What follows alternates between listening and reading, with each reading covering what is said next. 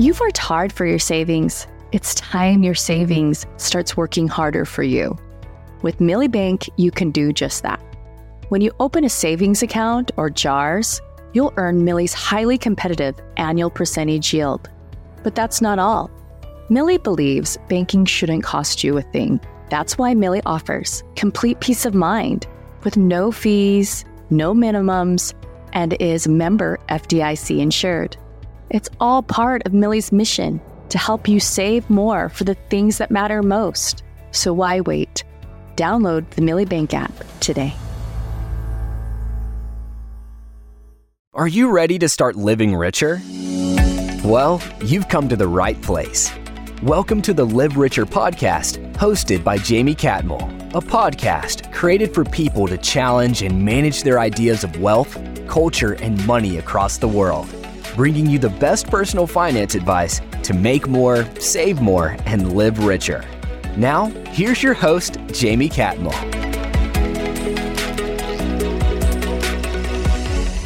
Hey everyone, welcome to the Live Richer podcast. I'm Jaime Catmull and I'm glad you're tuning in to today's episode. Today we're going to be talking about how to save for retirement during high inflation. I know we're all wondering how do we save any money right now with inflation and things being as high as they are. And we're going to talk about something that most people shy away from, and that's navigating our finances after losing a spouse or a loved one. Whether it's through divorce or the death of a partner, navigating financial matters after a loss can be quite tough. That's why in today's episode, I've invited Samantha Melting, the Senior Vice President and Head of Consumer Bank at Synchrony, as my guest. She's going to talk with us today about how to save for retirement and share with us her personal journey of becoming a widow and trying to manage finances as the sole breadwinner through loss. Samantha, thanks for joining us today on today's podcast. How are you doing? I am great. I am so excited to be here. I just love talking about money. I love talking about saving. And I'm excited to share some of my experiences and some things I've had successes with over time.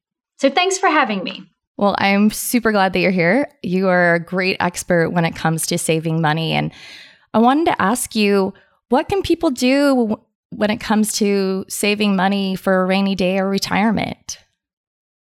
You know, I like to think of saving as the foundation of financial health. It really is the most critical step in a financial journey.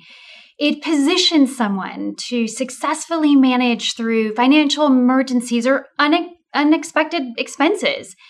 And, and it helps you achieve financial goals such as buying a new home or avoiding debt or going on a dream vacation. And saving for retirement is one of the most important long term savings goals. So you're prepared to live your absolute best life when you do retire and you're no longer earning a steady income. And I like to think about saving as an investment in yourself. Oftentimes, people think of saving as it's a burden or it's a sacrifice of something that I want to buy today. But shifting your mindset to help you realize your financial goals and give you peace of mind is something that that you're preparing for and money allows you to do that and and saving allows you to do that and you know sometimes those opportunities can be good such as you know i had the opportunity to take a surprise weekend vacation or it can be bad such as suddenly becoming a widow and having to manage through many unplanned expenses from funeral expenses to legal fees when my when, and also losing my husband's income. And so, you know, throughout my life, being prepared with savings has given me the opportunity to experience many joys and reduce financial stress during the most difficult times of my life. So, what are some steps that people can take to start saving money? I know it's been something that's hard for me and has been hard for me in my life is to save money. And especially for people who maybe are living paycheck to paycheck right now. How can they save? What can they do? What steps can they take? Yeah, I actually have some really great steps that I like to tell people about. And the very first one is you have to get started. You've got to set a goal. Uh, in fact, I tell people to set two goals to start with. It could be what's that longer term goal, and and longer term could be in six months. I want to have $500 in an emergency fund. Maybe it's someone who hasn't been saving at all And so it starts with I want $600 in an emergency fund in six months' time. Great. So now let's set another goal that talks about or helps you prepare for how do you achieve that goal in six months. And it could be, you know what? The first month, I just need to save $50. And so that can be your first goal.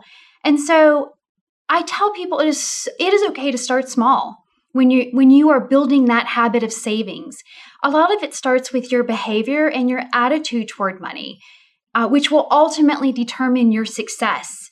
And give yourself some grace when you do fall off track, but you've got to start somewhere. And so if you can start with that really small first step of, I'm going to save $25 in one month. Okay. And then the next step could be, I'm going to save $25 in the second month. And then by the third month, you're starting to establish that behavior of savings. And I think you'll find that you'll be really motivated and empowered to keep going.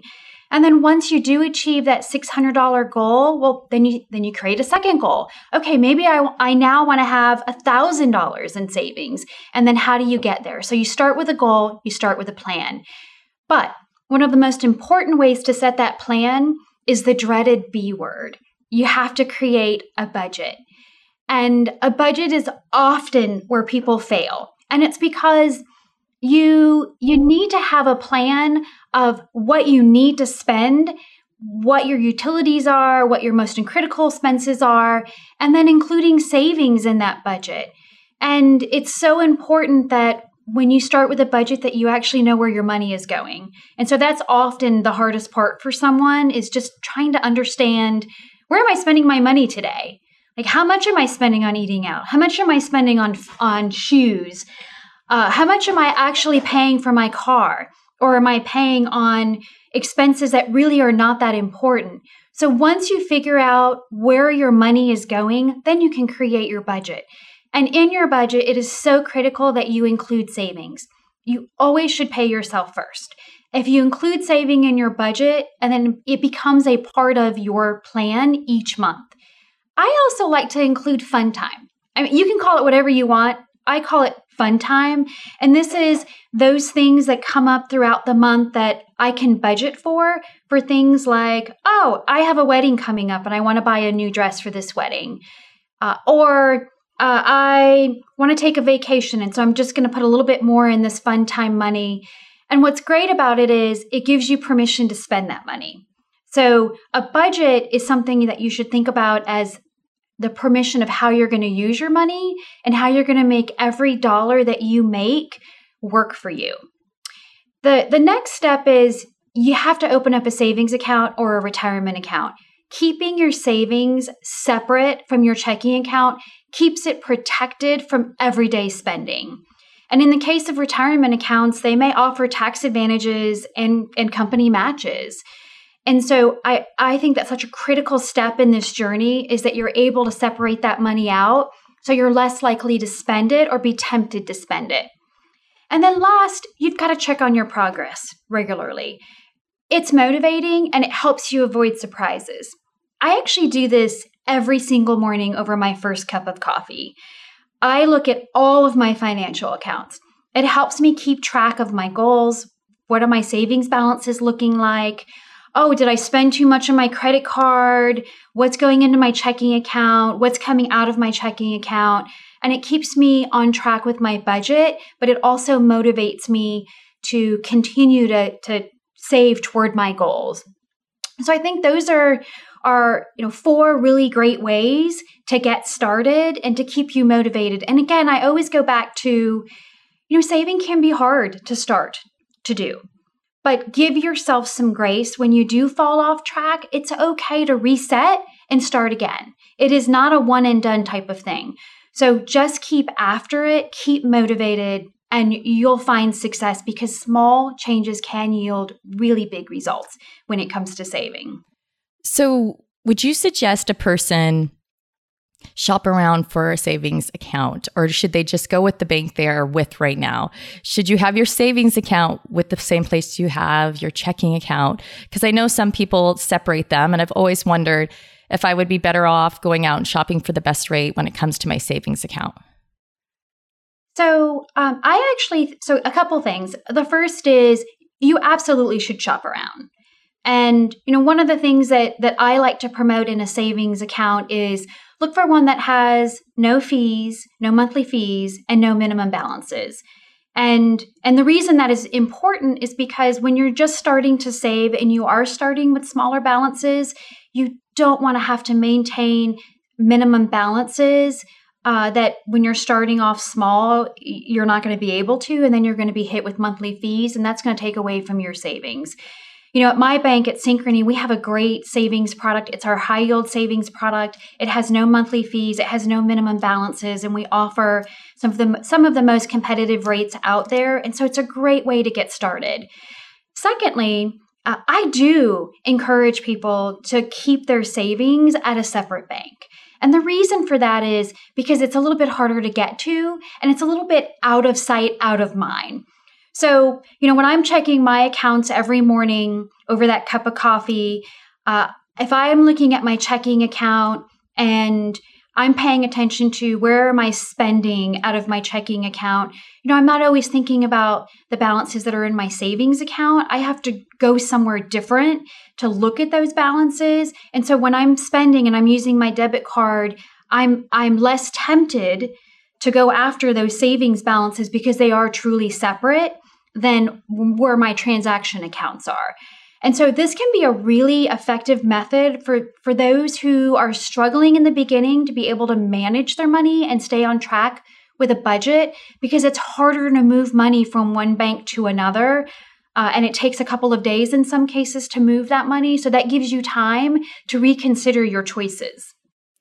As a leader in the industry, I was curious to know what are some mistakes that you see common people commonly make when it comes to their money? You know, one of them is just lacking awareness of their full financial picture. I mean, it can be kind of scary or intimidating to know what those numbers really look like.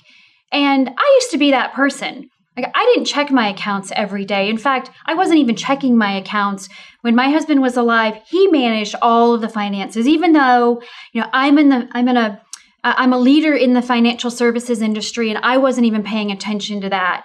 And so on any given day, I had no idea what was in my checking account, my savings account. I didn't know what my balances were on my credit card.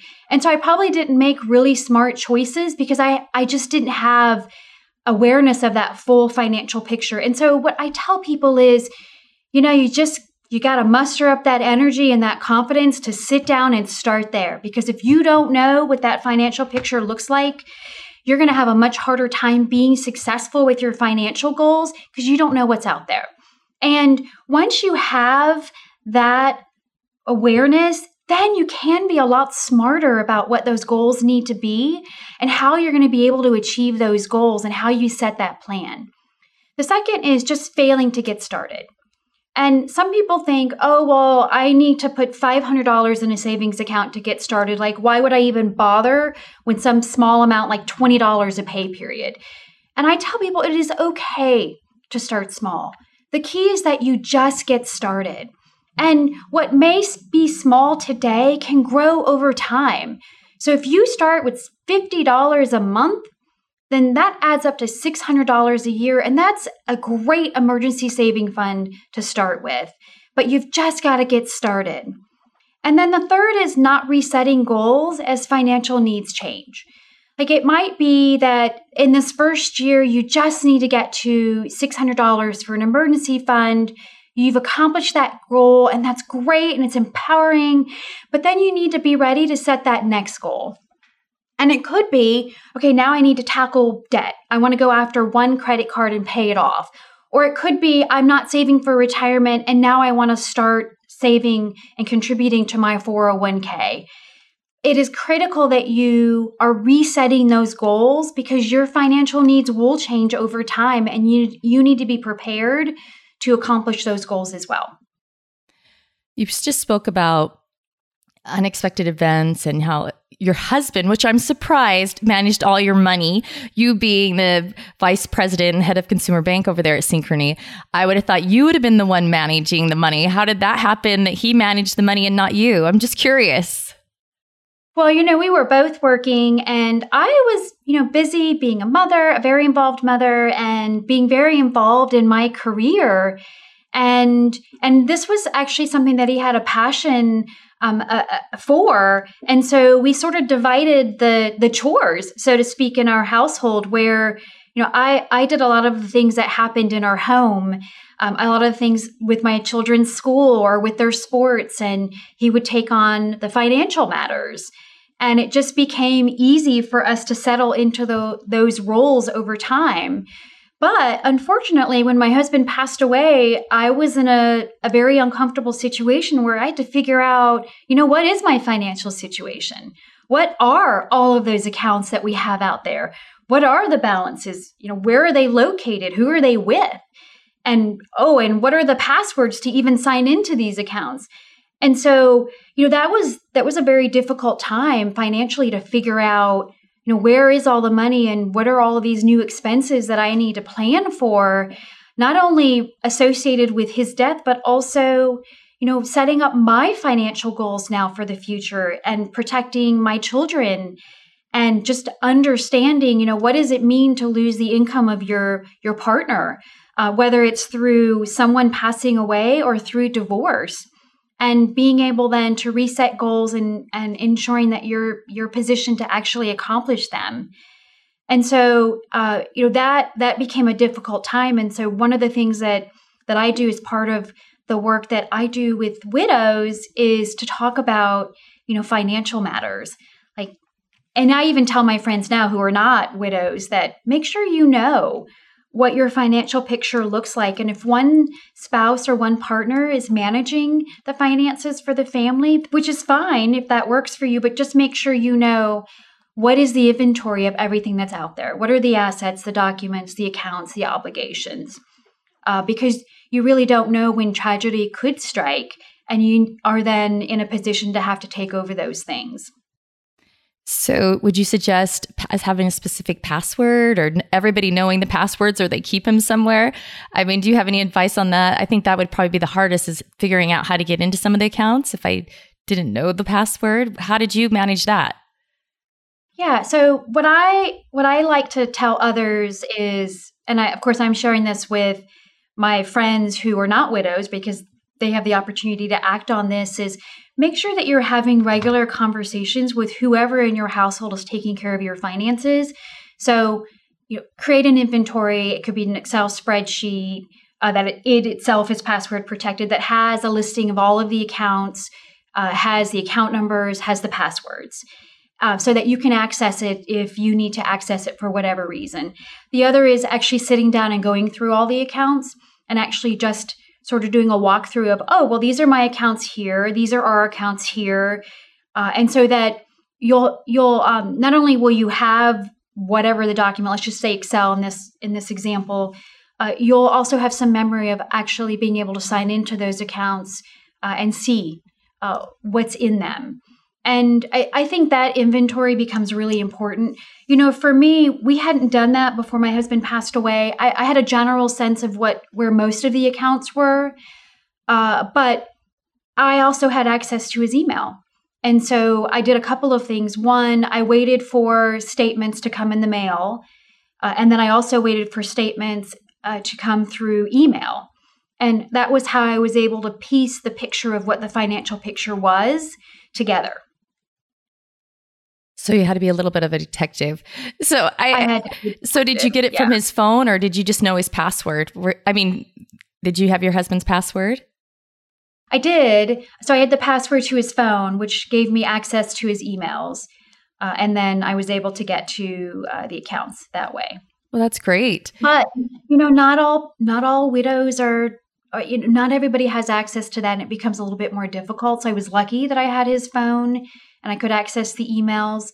Uh, and in some cases, and I have a number of friends who are widows themselves, you know, they didn't have they didn't have that information, and so they would have to wait for collection letters to come into the mail, or uh, to be able to pull their spouse's credit uh, to see where they may have some joint accounts, and they, you can do this with with um, legal help as well, and that that also helps to to complete that financial picture. I'm curious, would you suggest people be able to maybe have all of their accounts on their phone. I mean, manage even your joint accounts and everything, have them somewhere, be all the time and look at them as well. Instead of just be kind of like, well, they're managing it. I'm not even going to pay attention. So um, I do. I think you should. Uh, I I wish that I was much more involved uh, in the process. It would have made my transition into widowhood so much easier financially. And so I now have everything on my phone. I use the bank apps, I use my investment house apps. Uh, everything is is accessible on my phone, and my children know how to access these accounts should they need to. That's a really smart idea. So you have your kids know those as well because you being the sole parent. I didn't right. even think about your kids. If you were the, their only parent, how would they get into those things? And so you give them access as well. I think that's a great tip right there. And I know shooting back over to retirement and saving, is there any apps or anything like that that you would suggest people do to track their savings and their um, retirement goals? Yeah, absolutely. In fact, what's great is that a lot of banks today offer this. And so, you know, my particular bank, um, the so my bank, Synchrony Bank, we have an app. We have a fantastic app where you can go in and check your balances every day. You can move money. You can open accounts. Uh, and so it's it's one of the apps that I track every day. Uh, I also have uh, accounts at other banks, and like where my checking account is is a different bank, and my mortgage is with a different bank, and I'm able to track those accounts. I'm able to pay my bills out of those apps, open account. In fact, it's the same bank that my children's accounts are at. And so I'm able to track their spending and move money into their accounts instantaneously. Uh, and so it just makes life so much easier. Plus, I can create a budget. And because it's able to connect to uh, my other accounts that are at the same bank or outside of that bank, it gives me a really clear picture of how I'm spending money. I think that's like the core theme here is how are we spending our money? Know where you as a couple are spending money and how to access that money. Cause it would be very difficult for me personally if my spouse passed away because I don't know all the passwords. I don't look at them. I'm going to admit this. I don't, I kind of, I allow, I just have him do it all. And hearing you speak about, something happening to your spouse unexpectedly and being left to be able to get into those, I don't know if I could actually even do that. I don't even have his password to his phone, and that's probably a bad thing. I wonder what he has on there. No, I'm just kidding. I know I'm sure I could get it if I ask. just uh, maybe he's up to something, but no. Um, I think there's lots of things that we should talk with our spouses about when it comes to money and our finances and just be prepared for the worst because you just never know when tragedy can strike and also prepare financially for unexpected burdens. And that's why we need to save and it's so important to save. I also was curious and I wanted to ask you about now that you're single, how do you do that losing part half of your income? I mean, how does someone prepare for that? I mean, losing 50% of your income is a huge deal. I know people experience that with divorce as well. Do you have any suggestions for women that are experiencing that or males who are experiencing that right now? Yes, I do. I mean, losing half of my family's income, that that's a big deal. That I've obviously had a big impact. And and not only that, you know, I had to think about my savings goals, my retirement, knowing that now I'm the only person who is saving for my retirement. I'm the only person who's saving for my children's college fund. And I also have, you know, my parents who are retired and may need my help, and my late husband's parents who are also retired and, and aging, and they may need financial help at some point. And so uh, there, there are a couple things that, that I did early on. I called it my hoarding cash phase. And it was, I had to spend a lot of time. And I remember doing this because I, I couldn't sleep.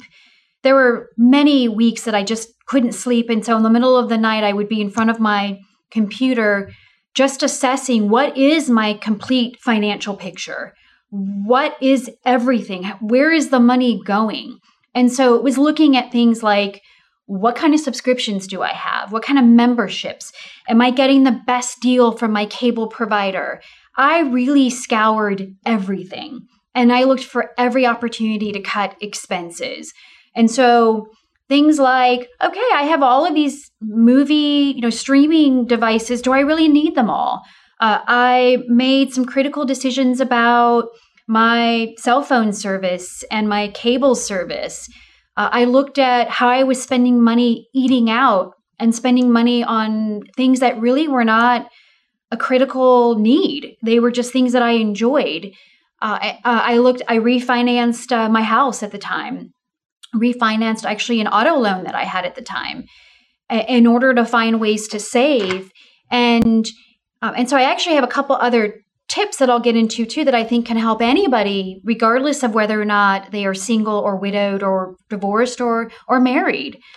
Uh, so, as an example, you know, I call them mindful spending traps. Like, be mindful of spending traps.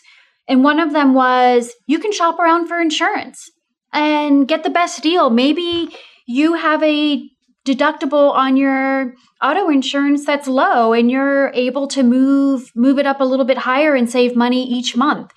Uh, I looked at how I was shopping at the grocery store. Instead of just walking in without a plan and buying whatever looked good, I actually shopped with a plan. I knew what I wanted to make that week. I knew how many days I might go out to dinner.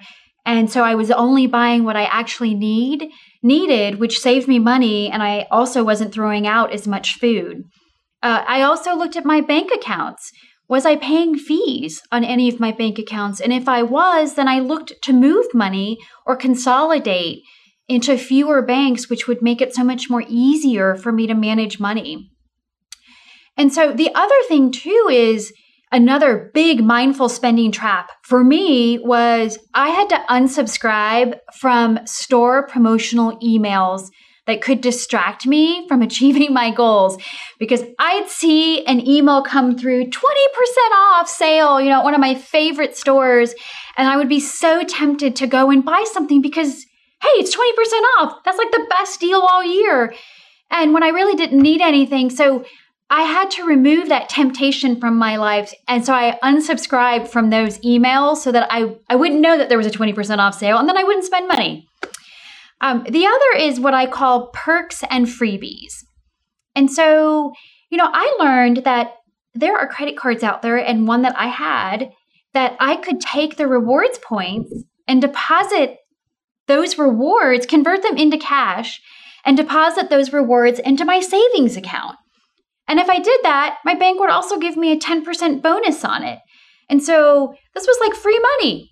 And this became a great way of, of like what I'll also call sneaky savings. Just other money that I, you know, that, that wasn't coming from my income, but came from my credit card rewards that I could then add to my savings account to boost my savings even further. Um, the other is, you know, company retirement matches. So if your company has a 401k or a similar retirement account, if you contribute to that with your uh, pay, through a payroll deduction into that account, your many companies will match that, and that's a freebie as well. And so I then started to maximize my retirement savings so that I could get the maximum match from my company. Uh, and uh, I have a quick question when you bring that up. It's a, on your spouse when the I'm curious when your spouse passes away, do you can you access their retirement or 401k through their company and all that? I mean, how does that work and how long does it take before you can actually have access to those types of things? So, uh, I was a beneficiary of his 401k. And so, yes, I did inherit that 401k. And so, one of the first things that I did after my husband passed away is he worked for a different bank. And so, I contacted his bank to let them know that he had passed away, and they had a beneficiary uh, department that handled employees passing away, and and they were a great resource for me because they actually helped me with the whole rollover of his 401k into my IRA. And so now it is in my name, uh, and I have those as part of my retirement savings. Sorry to interrupt you there. I was just curious about that when you brought it up. And I was like, okay, you have two spouses that are working and they're both contributing. And I was curious what happens there when one passes away. So thanks for sharing that, Samantha. So, what was that final tip you wanted to share with us? So, th- so the final is you know commit to saving a percentage of any windfalls that you get so if you get a bonus if you get a tax refund birthday cash gifts uh, those are great ways to contribute to your savings account if you decide, you know, maybe I'm going to save 50% of that into my savings account. Another great tip, piggybacking off that, is when you get a raise, save the amount of your raise into your savings account. You've been living without that extra money all this time. It's a great way to contribute uh, or boost your savings by just taking that little extra and putting it in there. So you're saying you shouldn't go out and buy a car or add more debt on because you're making more money. So all those things I've done in the past are wrong. So it's hard yeah. not to think that when you're making more money that I can now spend more money. But that is really good advice. Yeah. I will say this though. The one thing you don't want to do is do not make your plan or your budget so restrictive that you don't have that fun time money. So, you know, what I personally do when I get a bonus, I do contribute half of that bonus into my savings account, and a portion of it is going into my retirement as well. But then I always buy myself or I splurge on one thing for myself. And it's usually a nice bag. Like I love designer bags. And so when I get a bonus, I will buy a designer bag for myself because I've worked hard. I've already contributed to my savings account. And so I should have some fun with that money as well. So, how many Louis Vuittons do you have? Do you have a Birkin? I mean, I'm, I'm how how big is your? are you going when you're getting these designer bags, or are you going to plead the fifth here? so, oh yeah, I have a few Louis Vuittons and and Yves Saint Laurent's and Prada bags. I have a few. I don't have a a Birkin yet or an Hermes. They're on the list, it sounds like. It sounds like they're on the list, Samantha. I can tell they are. So, what does live richer mean to you? As a woman, you know, who's experienced loss and so many different things in her life, I would love to hear what that means to you. So, live richer to me means having the financial stability along with a healthy attitude toward money that gives me the freedom to pursue my passions, whether it be travel, my family, and especially right now in my life, giving back to my community and those causes that matter most to me. You just said something about causes and matter most to you. So, right now, what's something that you're really helping out with and promoting? Yeah, so I'm really passionate right now about supporting other widows and so I sit on the board of the W Connection, which is a national nonprofit of widows supporting widows. And, you know, often when someone becomes a widow, there's a lot of focus on managing through grief. But what the W Connection does is it creates a sense of community that goes beyond grief counseling. It is about creating a place where women can talk about, you know, a variety of things like the financial burden, that that comes with becoming a widow or friendships creating you know your own friendships or how do you get back into the workforce if you haven't been working or how do you start dating again those are these are all topics that become very important for someone who is restarting their life or starting this brand new chapter in their life um, the other which is also a topic for women is uh, i'm a community advisor uh, and a and a huge advocate for Dress for Success. And so this is, you know, women who are uh, who need, you know, financial stability, who are looking for employment that helps them sustain their families uh, and it advances them economically. Uh, and it's a program that includes career development, interview skills, as well as suiting them so that they feel confident in the workforce. Uh, and then also, uh, this whole topic around savings. I'm on the advisory board for the America Saves Council, uh, which is also a national nonprofit, and it is focused on helping Americans, you know, low to moderate income Americans achieve financial health through saving. Now, all these um, institutions you just mentioned, could someone just go online to get help from any of those if they needed it? Absolutely. Uh, they are the two. Um, the the Dress for Success is, does have a national chapter, but it also has chapters that are local. So, I, where I live in Charlotte, North Carolina, we have a Charlotte chapter. So, we are supporting women who live in my community. And so, that's why I contribute to that chapter so I can help my neighbors. Um, the other two, America Saves and uh, the W Connection, are national chapters. Uh, and so you can just Google those and you'll you'll easily find them. That's great. So, if just so any of you out there that are listening, if you need help when it comes to even if you don't have a spouse that you've lost or divorced, or just needing to get a job, right? And mm-hmm. wanting to know how to do that and needing help when it comes to having the right clothes for those interviews and the right skills, Dress for Success, is that what it's called? Will help you. Yes. And then if you're a widow, you can easily go to, can you say it again, Samantha Forum? The W connection. The W connection to get help, with it be grief, money issues, or whatever it might be. They're there to help you through the process. And then America Saves is there for all of us to help us how to save money and giving us tips and tools to do that. Thanks again, Samantha, for coming on. And I want to remind everyone to live richer. Thanks for listening to this week's episode. Before you go, we'd love for you to subscribe to our show to catch all of our updates. Also, we want to hear from you. What are your burning questions about money and how to live your best life?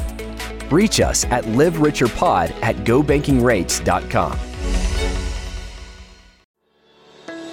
You've worked hard for your savings. It's time your savings starts working harder for you.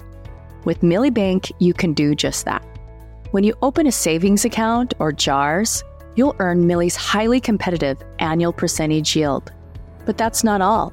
Milli believes banking shouldn't cost you a thing. That's why Milli offers complete peace of mind with no fees, no minimums, and is member FDIC insured. It's all part of Milli's mission to help you save more for the things that matter most. So why wait? Download the Milli Bank app today.